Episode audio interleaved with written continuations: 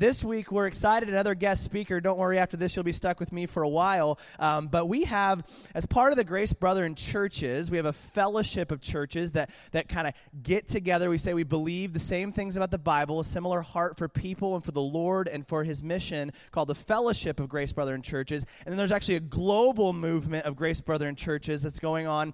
And, uh, and we have an organization that kind of helps us uh, bring those missionaries and those churches together to kind of concert those efforts. It used to be called Grace Brethren International Missions. More recently, it's been called Encompass World Partners, and we have the privilege today of the, having the director of our church's uh, mission, Encompass, uh, coming up here all the way from Atlanta, Georgia.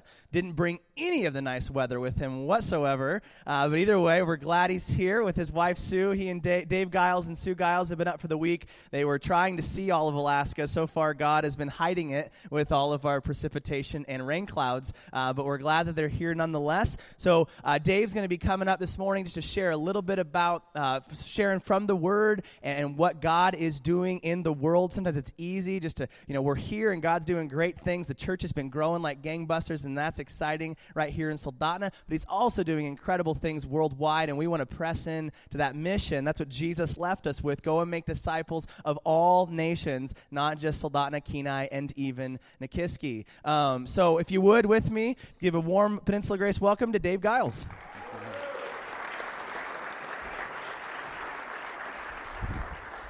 Well, thanks. Good morning. Good to be with you. And yeah, God has hidden your beautiful state from us, but uh, we trust that we'll be able to see it at some other uh, point in time. Hey, I want to focus uh, with you this morning on this word, the word uh, relentless, and ask this question What does it look like if we are relentless in our pursuit of Jesus Christ? What's it look like to be relentless in pursuit of what He feels is most important in our world? Now, the word relentless, all of us know, it's a common word. It's used a lot. In fact, I did a little research and discovered there's at least 25 rock albums with the title Relentless. Didn't listen to them all, but you can imagine that'd be a good title for a rock album. Uh, a number of books with that title, Relentless. And I thought it was really interesting that when Coca Cola was trying to figure out a name for their new energy drink for Great Britain, guess what label they put on it?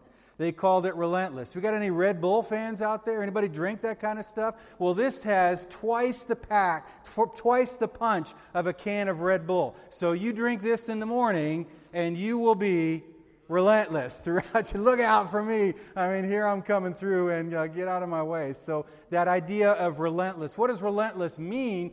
Well, we can define it this way uh, showing or promising no abatement of severity, intensity, strength, or pace What's the next word? Unrelenting. That's the idea behind this word relentless.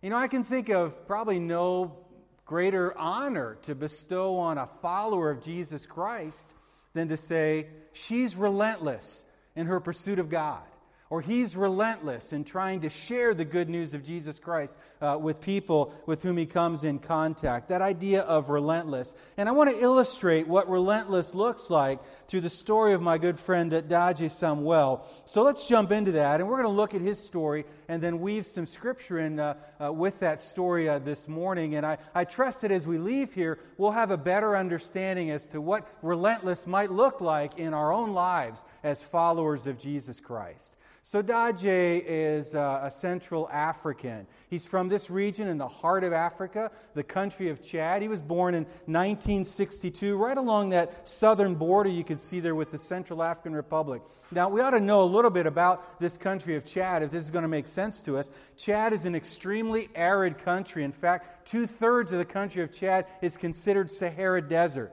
and he's a little bit below that in this, uh, in this uh, bottom area there. But Chad is also a, a rather poor country. The average uh, family lives on about $160 a month. So, I mean, it's, it's, it's pretty poor that way. Uh, Chad's a young country. Uh, half the population is 17 years of age or younger, so it just seems like there's children everywhere. It's not that well educated. About one in four people know how to read, and uh, Chad has oil. And uh, the fact that Chad has oil means that some people are getting really, really rich, but a lot of people are actually getting more poor as a result of all of those uh, multinational interests coming in there. The wealth isn't getting spread around uh, very well. But uh, while Chad is economically poor, it's really rich in ethnic diversity. And so anthropologists tell us that the first uh, uh, human beings probably entered that region of Chad about 7,000 years uh, before Jesus. And today we would count 140 some what we call people groups or ethnic groups. That means that uh, whoever you are in Chad, there's 139 groups there that you'd say, that's not us. They're different than we are. And, and of those groups, about 60% are Muslims. So they would follow Muhammad and the God of Islam. And then there's some Christians in there as well. And then there's some groups we call animists, which are more like tribal beliefs. And it was into one of those tribal families that Daje was born. Now, as a young boy, he heard that there was going to be a Sunday school in his village. And he decided he wanted to go to that. So imagine this little boy, six, seven years old, and he goes to this Sunday school, and there for the first time, he hears the good news of Jesus Christ. And he thinks this is pretty cool. And he arrives home and he's excited uh, to tell his father about it, and his father responds, he says, absolutely furious. He just tries to shut the whole thing down. He says, Daje, that's the white man's religion. I prohibit you from ever talking to those people again. In fact, if I ever see you close to them, I'm going to beat you within an inch of your life. That's pretty rough for a six year old, right? Get that kind of response?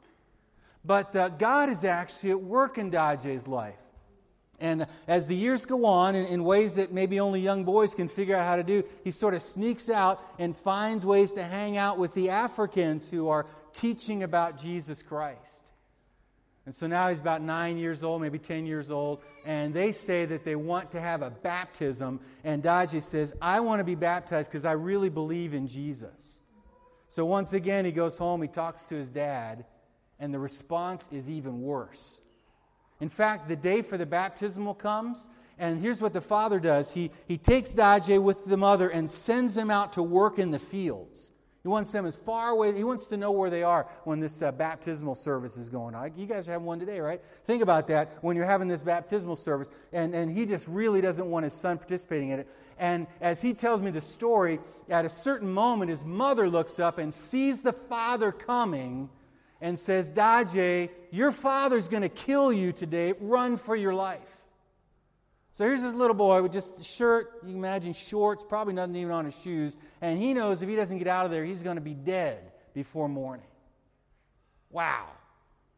And so as he tells the story that evening, you know, he's alone, he's, uh, he's scared, he's trying to figure out what to do next, and he climbs up on this little hill and he looks up and he sees all the stars in the sky. And he cries out to God and he says, From now on, you're the only father that I have. You're the only father that I have. Wow. And I think that's such a great way uh, for us to start our story because when we talk about being relentless, uh, sooner or later, anyone who desires to be relentless in their pursuit of Jesus Christ is going to come to a, a moment in which they have to make some decisions about their priorities. And the way it is for Daje is he's really literally choosing between his earthly father and his heavenly father. I hope you never have to make that tough of a choice. But the reality is that uh, God will reorder our priorities. In fact, uh, uh, it, it, says it this way, and I skipped around, but, but are people allowed to read here and talk and stuff? Is that okay? Do we have permission to? Okay. Would you guys read with me what this verse says from Scripture? Let's read it out loud. Anyone who loves his father or mother more than me is not worthy of me. Anyone who loves his son or daughter more than me is not worthy of me. And anyone who does not take his cross and follow me is not worthy of me. Those are pretty powerful words, aren't they? I'm going to tell you that on the, on the pathway toward becoming relentless in our pursuit of Jesus, he's going to start reordering priorities, even down to the most intimate ones. He's saying, uh, ultimately, what's most important in your life? And so for Daje, he's just a young boy. When this becomes a reality. Well, he's living in Africa, and in Africa, the family system is set up a bit different than what we're used to in the West, meaning this, that his uncles and, and aunts, uh, they just, they kind of treat them like a father and mother as well. And so one of his uncles takes uh, Daji into his home and starts to raise him. He's showing a lot of capability, a lot of self discipline. He's good with his hands. And at age 16, then, he immigrates uh, over to this uh, neighboring country called Nigeria. And, uh, and there he gets a job on a construction crew. So he's 16 years old. He's learning the construction business. By 18, he's the foreman of the crew. So this guy's a little bit special here. Uh, but he hears that uh, there's a war going on back in his home country. In fact, there's a Muslim issue in the north that's trying to impose its will on the south, and he thinks, I've got to go home and stand with my people. And so he heads back uh, and he actually joins the resistance force there in the south, and he's fighting uh, this, uh, this war with the people from the north that are coming in. And it's during that time that he meets a young woman named Christine, falls in love with her, and they fall into sin. Now, do I like need to unpack that for you guys this morning? No, I don't, do I? Okay?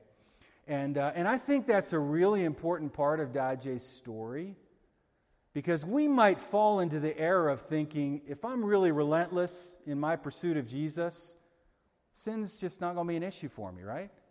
Uh, and, and we want to make it really clear that being relentless does not mean you're perfect. But being relentless in your pursuit of Jesus does mean that when you sin, you know you have a choice. You can sort of continue on the same path. You sort of cover up and say, well, that's it's just me, you know, and that sort of thing. Or you can be honest. You can fess up about it. And so uh, we're really grateful that Daje and uh, his uh, young bride now, his, uh, his wife, who's going to be a mom here really soon, they decide we're not going to cover things up. We're going to submit to our church and submit to their discipline and humble ourselves because we want to get things right with God. And that's really cool that he does that. Again, being relentless doesn't mean you're perfect. And some of you listening to my voice might be struggling with some sin issues or some past, and, God wants to take that. He wants to clean it up, but covering it up isn't really gonna, isn't gonna move you down this path of pursuing Jesus. And so let's read together what, what John tells us. What a great promise this is. Would you read it with me? If we claim to be without sin, we deceive ourselves, and the truth is not in us. If we confess our sins, He is faithful and just and will forgive us our sins and purify us from all unrighteousness. And so we're really grateful uh, that, he, uh, that he took care of this matter. Well, these southern forces, and he's helping them you know, in their resistance, they're brutally oppressed, and, and probably to escape, uh, re- escape retribution, he takes his wife and his young son now, and they now immigrate to the east, to the country of Cameroon, and there he establishes himself in construction and actually becomes pretty successful. A couple years pass, and, and the churches that he left behind, there's now peace in southern Chad, but there's a lot of destruction. And they remember this Daje guy and that he's pretty, pretty handy with his hands and with organizing. In fact, he's a businessman now. And so they put out a call come back home. We need you to help rebuild our churches and our homes and, and our country here. And so he responds to that call and he returns uh, uh, to, to his homeland there. Uh, but what's so important about Daji at this point in his life is he's beginning to realize that although God has given him some talent and some ability, it's about more than just making money and being comfortable. He's realizing that whatever gifts God's given him, and I don't know what gifts He's given you, but they're not to consume on ourselves. It's actually through those gifts that God wants to bless other people. And he's realizing there's something bigger God has for me, but I'm not exactly sure what it is.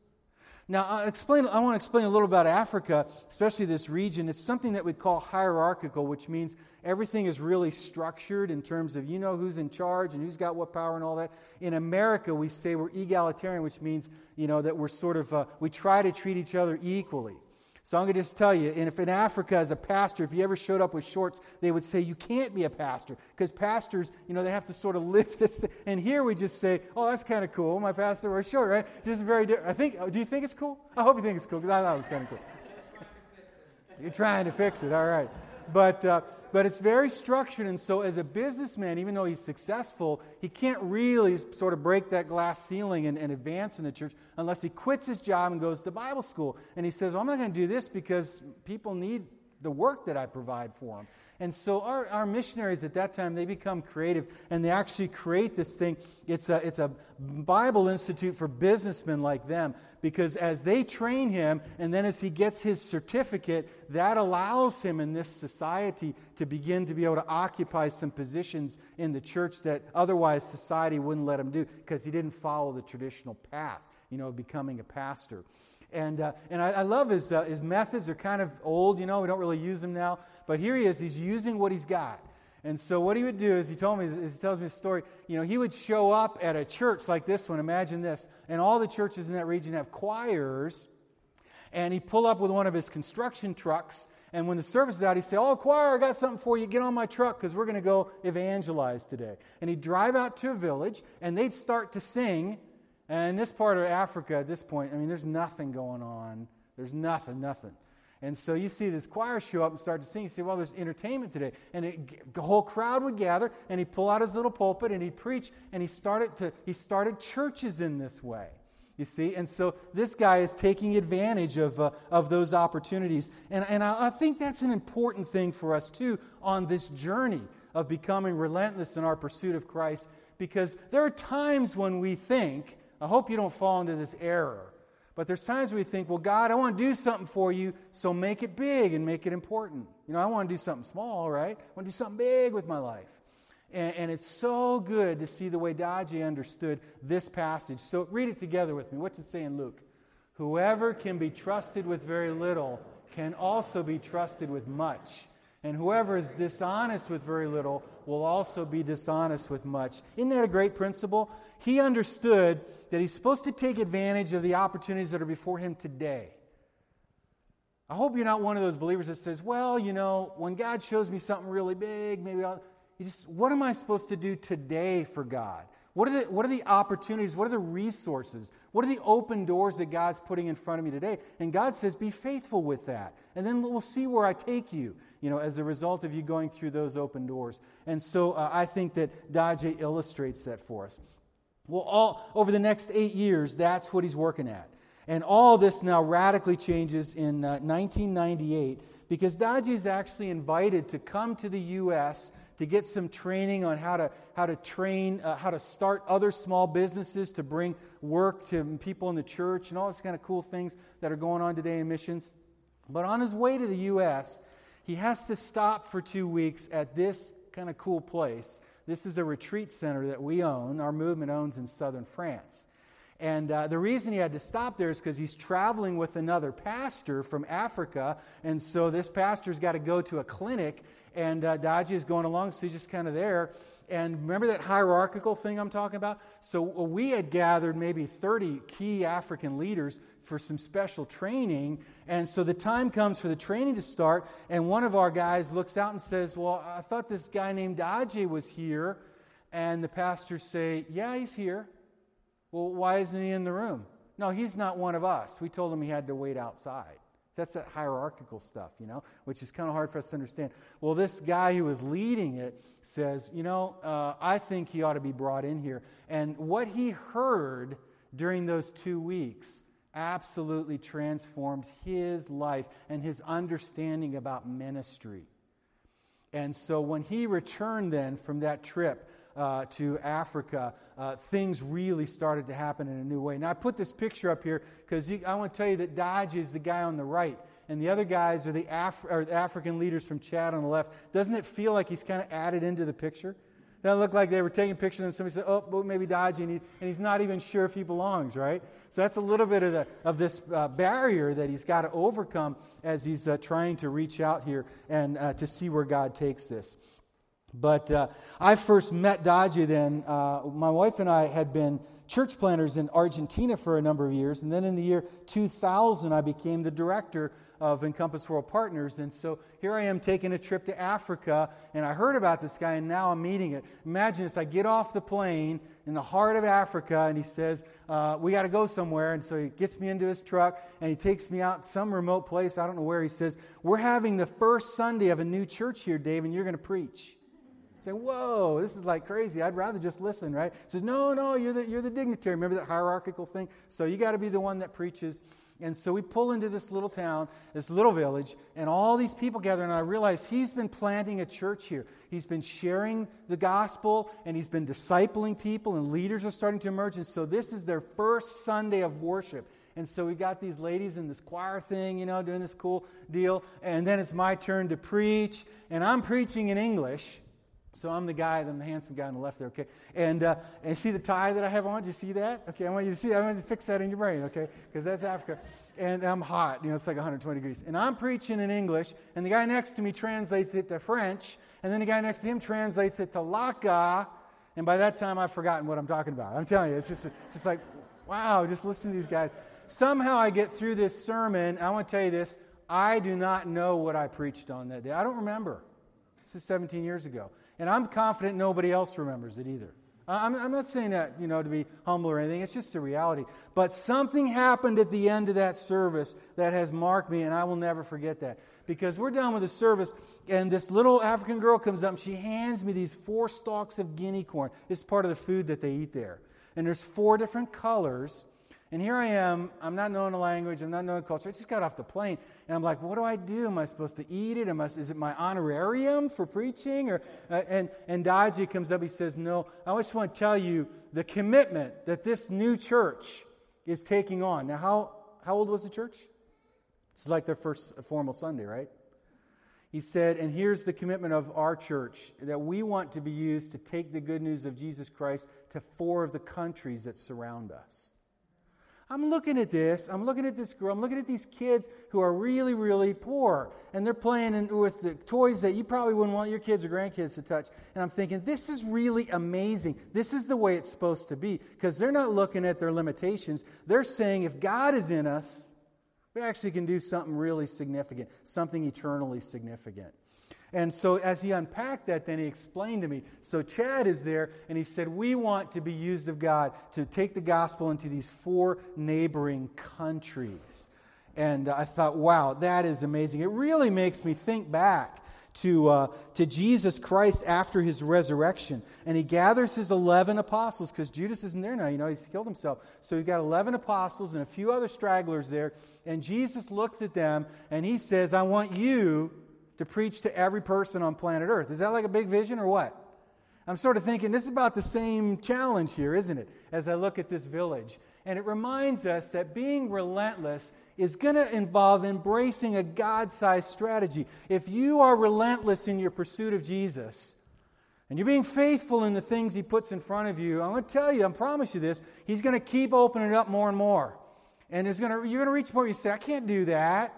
And He's going to say, Yeah, you can't, can you? But with me, we can do some pretty amazing things, right?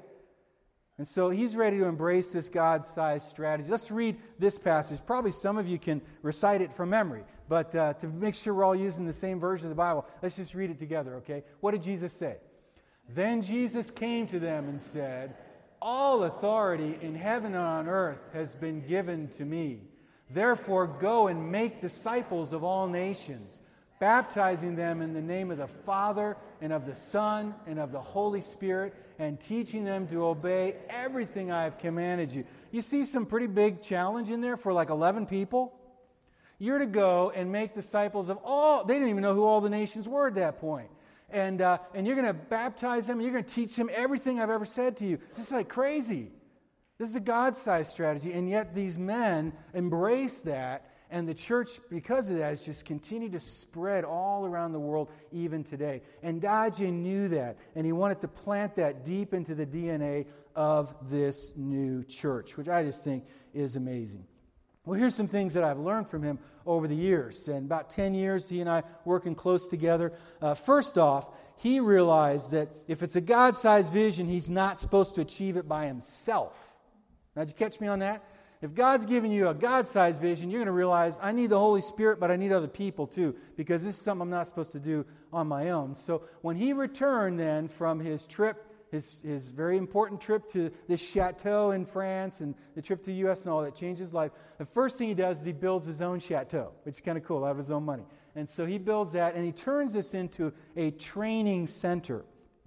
And so here's what he does he, he would bring these people in, uh, the key uh, young people, and he would train them for 10 weeks and then send them out for 10 months. And the ones that did the work, that started new churches and got things going and were faithfully, pull them back in, train them some more, and send them out and pull them in. It's been, that's been happening every year since, uh, since 1999. And so uh, uh, here we are, uh, just sort of trying to figure out what the impact of this is. In, in, in 1998, when he started, we had 78 churches that were a part of our family in Chad. Today, there's 350 and continuing to grow because he understood a God sized vision is something you, do, you can't do alone. We're going to have to invest in other people. And this thing's going to have to multiply and move out from there. Well, remember those four stalks of guinea corn? Let's uh, talk about some other things that I learned uh, from him. Uh, so here I am, uh, and he is uh, he he uh, he and I are meeting together. This is 2009, and it's outside that chateau under a mango tree. And he lays out this map and uh, I'm trying to figure out what's going on with this map. And, he, and so he says, uh, These are all of the places, a hand drawn thing there, these are all the places in which our group is starting new churches. And uh, I really want you guys uh, to work with us because uh, as we start lots of churches here, we can become a barrier to stop the advance of Islam as it tries to come from northern Africa down there. And as I mentioned, now, uh, you know, hundreds of, of small churches and some bigger churches that are scattered throughout the, that part of the, our, our, part of the world. But let's go back to our map and back to those four stalks of guinea corn. Uh, the first uh, stalk I want to talk about is Nigeria. So 2006, Daje is now ready. He's got this thing working in his own country and things are moving out well. And he says, I'm now ready to take some people and pursue this idea of planting churches in the country of Nigeria. Uh, well, how'd that go, Daje? He said, Well, those are three of the toughest months of my life.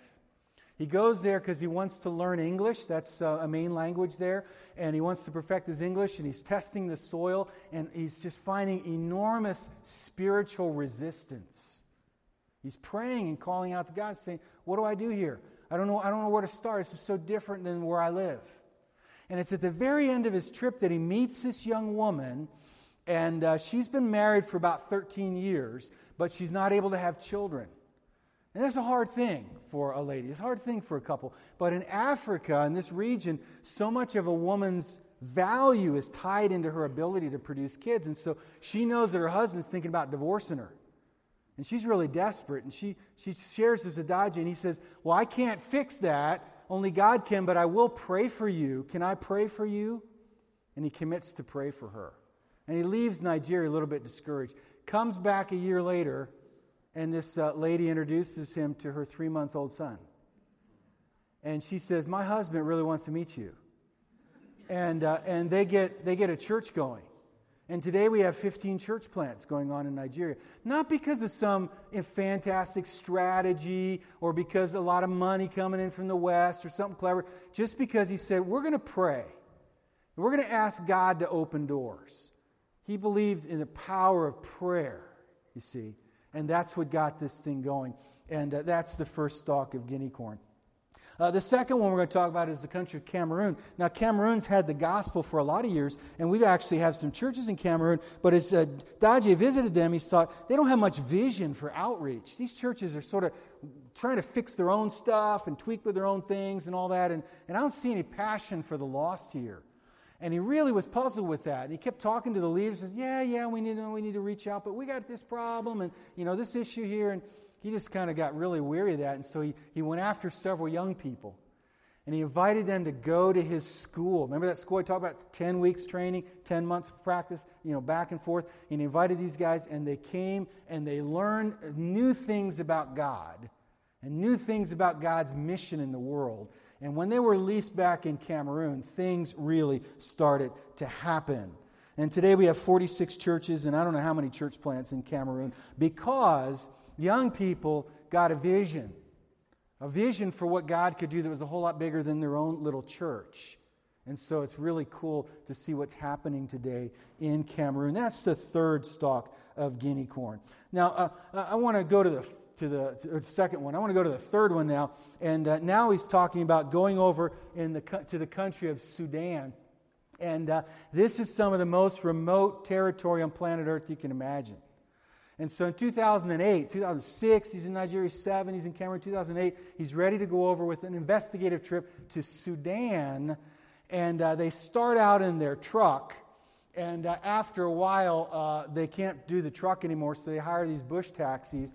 And he sends me this picture. That's his hands, you know, holding on to this, just sort of all lacerated there because of that. And finally, he says the taxis uh, ran out of gas, so I had to hire a donkey cart. And so he gets to the border of Sudan. He doesn't know if they're going to let him across the border or not, but he's praying, he and his group, and they find a way to get across into Sudan, and they begin to talk to people who live there and discover that even though Islam is the main religion there, uh, these people are weary of just the, of, of Islam. It just isn't bringing hope. It's not bringing change to them. And they say, Would you come back?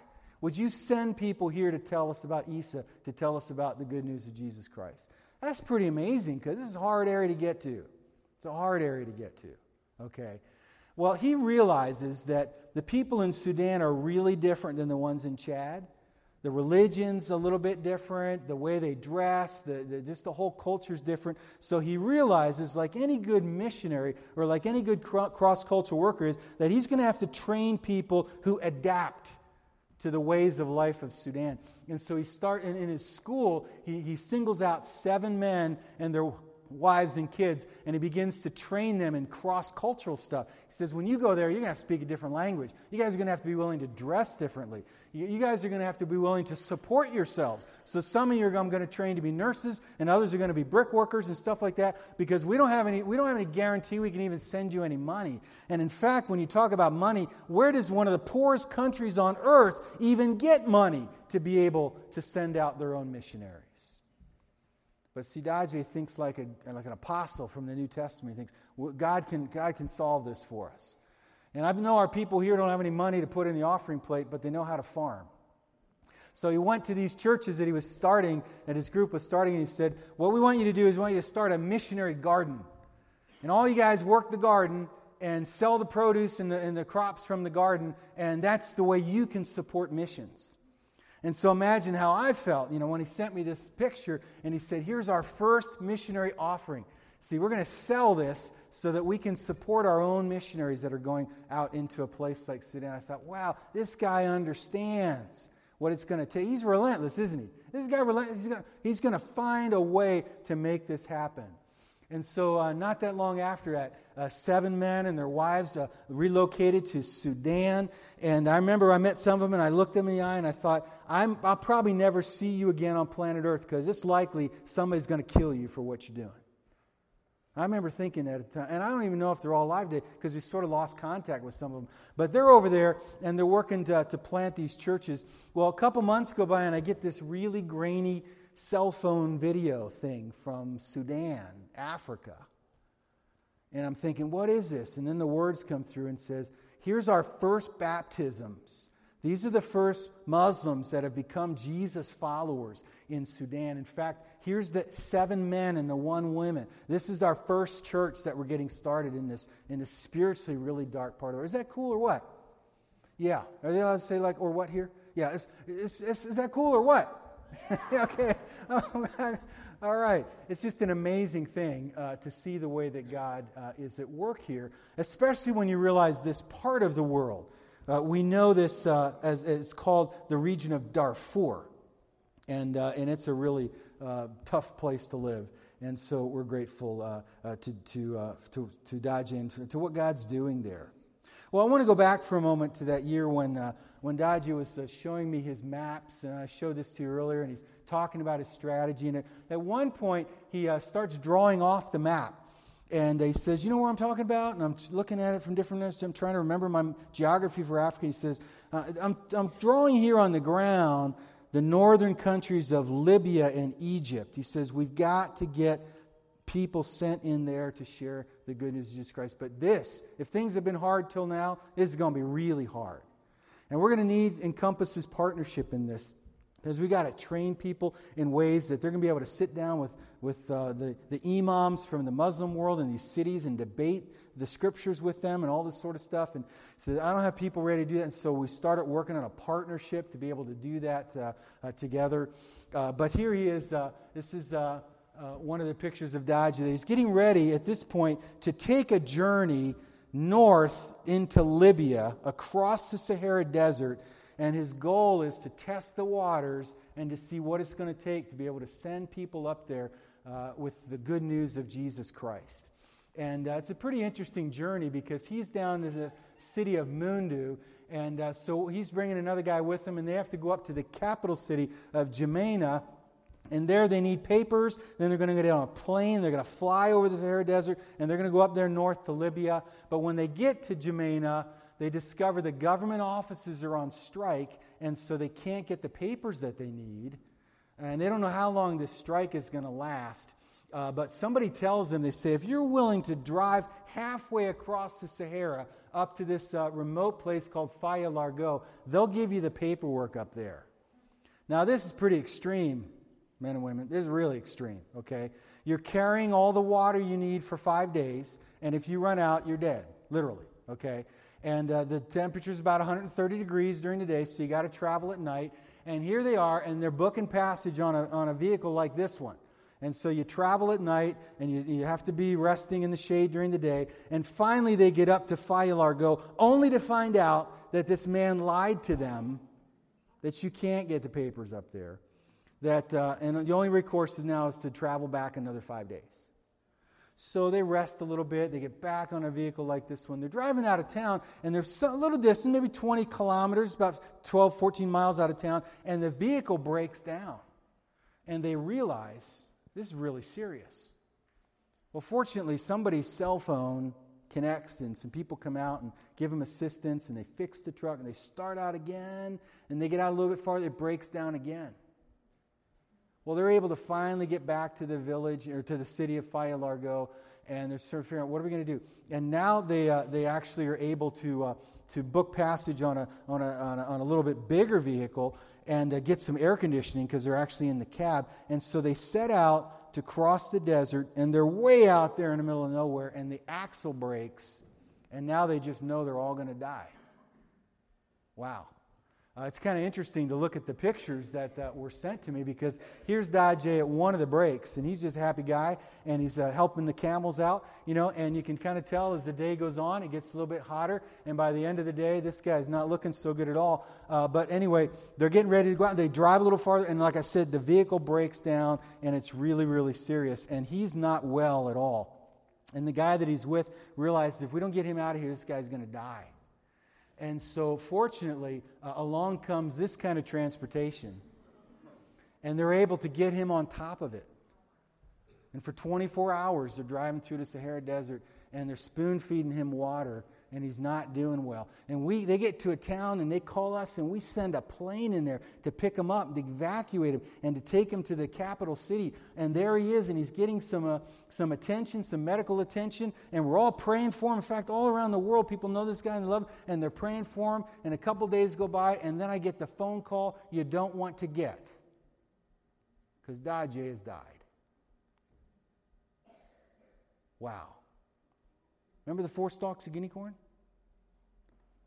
He died trying to take care of that fourth stalk to go up to Libya. Wow. That happened in April, uh, several years ago now. And I remember that in January of that same year, we had sent a note to Daji and we said, we know a lot of people pray for you, and we're going to share a prayer request because we do that. In fact, if you're interested in that, talk to me, talk to Sue. We like send out prayer requests every day from our people all over the world. What's going on? You can pray for them. It's really kind of cool to see that you're a part of what they're doing because our family's big. It's spread out a lot of places. It's in 32 countries right now. So, uh, and so we wanted a prayer request from him, and he sent us something. And I remember the person coming into my office and sharing it with me. And I'm going to share it with you in just a second here. But I remember him sharing that prayer request and me thinking Wow, what was he thinking about? Did he know that he was going to die just a couple months later? It really takes my thoughts to this passage in Hebrews. Uh, let's read this one together, okay? What does it say? Therefore, since we are surrounded by such a great cloud of witnesses, let us throw off everything that hinders and the sin that so easily entangles, and let us run with perseverance the race marked out for us. Let us fix our eyes on Jesus, the author and perfecter of our faith, who for the joy set before him endured the cross, scorning its shame, and sat down at the right hand of the throne of God. See, Jesus isn't asking us to do anything, to walk any path that he hasn't walked already. And, uh, and in the relentless pursuit of Jesus, there's a price to pay. It doesn't always have a sweet, they live happily ever after type ending. See? Uh, things are hard. This is a battle that we're in. Uh, we know that ultimately victory is ours, but it doesn't mean that every battle, everything happening here on earth is just going to always be cool because God's with us, sort of a thing. He's got bigger purposes. And, and here's what uh, Daji had written to me uh, that we sort of were a little puzzled about, and, and I still think about it today. Here's what he, I said Give us a prayer request, and here's what he wrote. He said, Every missionary being sent out signing his death sentence. He must have a very close relationship with God because his days are numbered. Those with a half hearted commitment cannot do the work. Wow. Well, as I reflect on this, I realize that it would be really easy for us today to sort of ask the why question. Why would God let that happen? I mean, wasn't this guy useful? We all agree with that, right? It's just God was doing some amazing. Why? And, and I've come to the conclusion that God never promises to answer the why question. You're not going to find anywhere in Scripture he says, whenever something happens in life, if you ask why, I'll tell you. He just doesn't work that way. God just is different than that. He never promises to ask, answer the why question, but he does promise to answer this question what now? What am I supposed to do next? As you think about it, uh, really part of the beauty of the story of Daji is the fact that it reminds us that the job is not done. He's on his way to the fourth objective that he has, and he never makes it. And the only way it's going to happen is if the next generation rises up and takes his place. And that's what's been happening for 2,000 years. See, there's going to be a final person on planet Earth who says, I submit to Jesus, and then we're all out of here, according to what the Bible teaches us. But until that moment happens, it's an unfinished book. And Jesus is saying, I want you to help write this chapter. And no one of us, probably, well, maybe one person will finally put the period on it, and then we'll be out of here. But I don't think it's going to be me. And the beauty of what we see in his life, and the beauty of what we see through 2,000 years of history, is how God is always opening space for more people. So, what's happening now in Chad? Well, now there's two guys just like Daji and maybe even smarter than him who have a whole bunch of other guys, and this thing just continues to grow because there's room for more people. Being relentless in our pursuit of Jesus means being willing to pay the ultimate price, but we can also celebrate the reality that there's room for more. And so, as we wrap up our thoughts with you this morning, got that question for you. You ready to step up? Take the next step. What does that next step look like? Well, let's review what we've talked about here. Some of the things we've learned. Uh, being relentless means letting God reorder our priorities. Maybe for you, the next step is to say, Jesus, I've been resisting this, but it's okay now. You can start reordering my priorities because without it, I'm not going to have a whole lot to celebrate in eternity. Reordering our priorities. Uh, maybe maybe uh, the next step for you is a recognition that God's not expecting you to be perfect. Don't let the sins of the past or the problems you have now hold you back. Deal with them and move on. Because we have a God who heals, who forgives, who transforms, and who says, I believe in you. You really can take the next step. For some of us, it might be being faithful with what's right in front of us not dreaming about what we could do if we had, didn't have so many kids, or if our job paid more, or when we retire, but rather say, God, what's the open door in front of me today? I want to go through it. For others, it might be time to embrace a goal a whole lot bigger than yourselves. To say to God, what, what you really put me here on earth for? And if that story has to do with crossing cultures and geography and language and religion, well, then that's what we do. We help churches deploy people to do that. What's the God sized goal? But then finally, are we willing to pay the price? Are we willing to say, God, whatever it takes?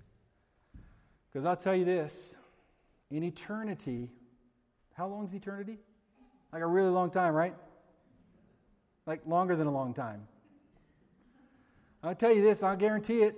You can, you can find me in eternity and tell me if I was wrong, but I, I'm not wrong.